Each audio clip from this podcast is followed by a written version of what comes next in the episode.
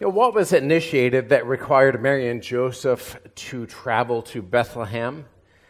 When do you remember what forced them to go there? It was the census, right? That was ordered by Caesar. And that occurred for the purpose of what? Taxation.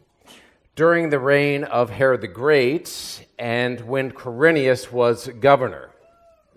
Now, from non biblical sources, we know that Herod died in the year 4 BC, which means that the monk who created our calendar some 500 years later must have miscalculated Jesus' birth.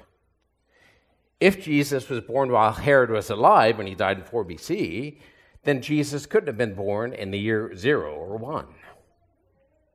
Historical documents from Jesus' time indicate that his birth likely happened in 7 or 6 BC. Now, what's fascinating is that the conjunction of the planets Jupiter and Saturn and the constellation Pisces occurred precisely at that time, 7 to 6 BC. Astronomers now can work their way back through, orbit, through the orbital data to that event.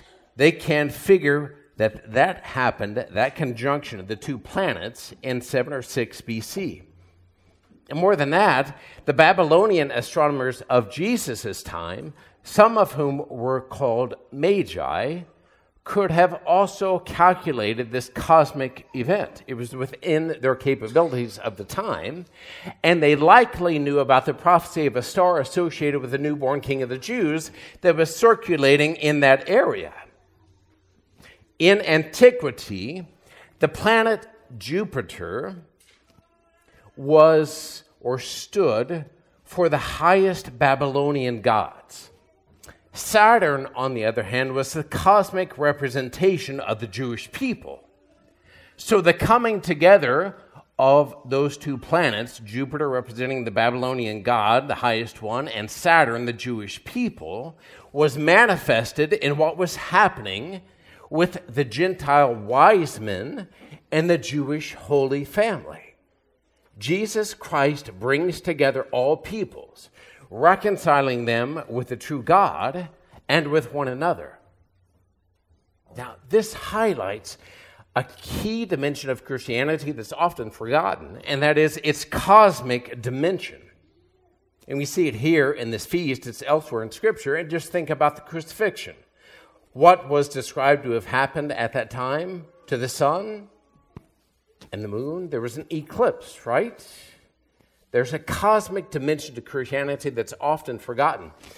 Although it has been integrated into our feast, drawing upon the seasons, the harvests, and even the phases of the moon. For example, the Jewish feast of Passover is celebrated on the first night of the full moon after the spring equinox. Easter, on the other hand, is celebrated on the first Sunday after the paschal full moon that occurs on or after the spring equinox. You see that God works within the rhythms of the cosmos he created, rhythms that carry a meaning within themselves, dying and rising, for example.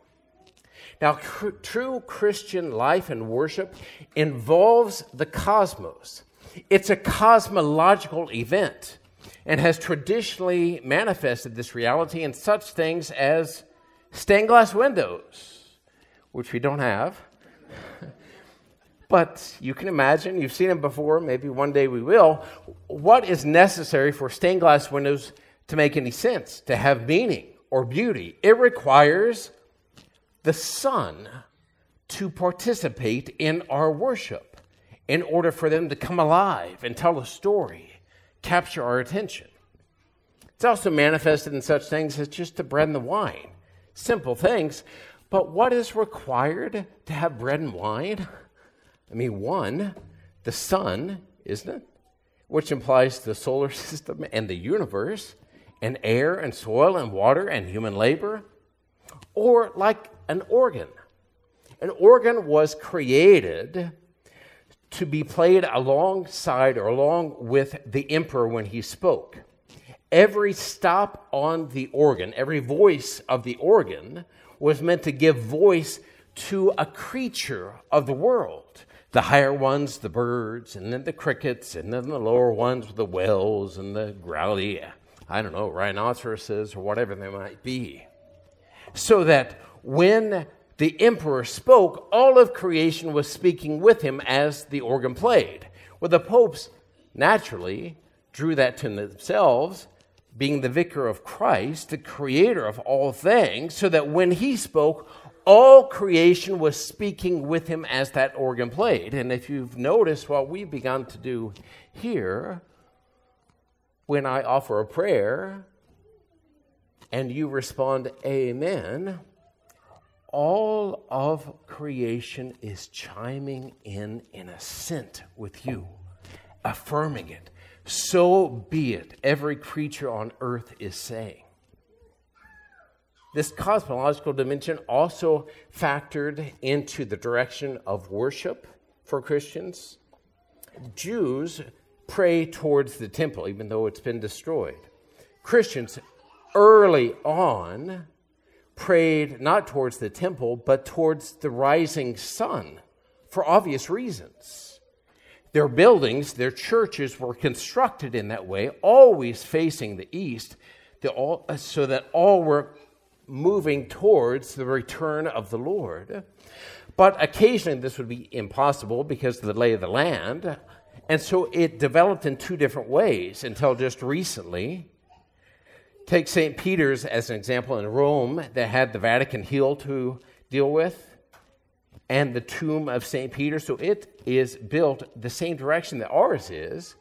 But when this dialogical part of the Mass was concluded, all would turn during the Eucharistic prayer and face the east. Where this didn't develop, a sense of the liturgical east did.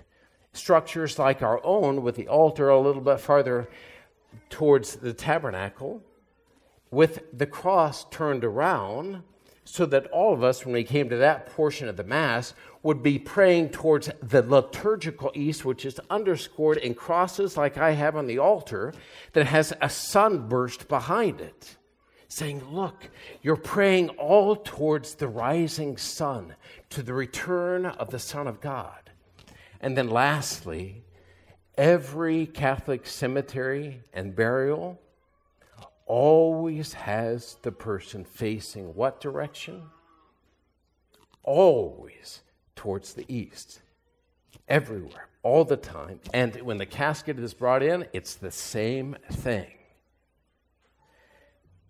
It's fascinating. But as this cosmic dimension has been forgotten, we might say in the last 100, 150 years, we've turned our backs, so to speak, on the expansiveness of worship and created kind of a closed circuit that has tended to approximate entertainment venues, where I've got to be very creative to keep you engaged, or kind of self help meetings. Lit- liturgy has become something man made. And who can't see the potential for a negative impact on the environment by forgetting or disregarding the cosmic dimension of Christianity? Nature thus becomes not a window to the divine, not a participant in our worship, but only material for use or abuse. Perhaps we can recover some of that here in our worship and become star like ourselves, pointing everyone to the true light of the world.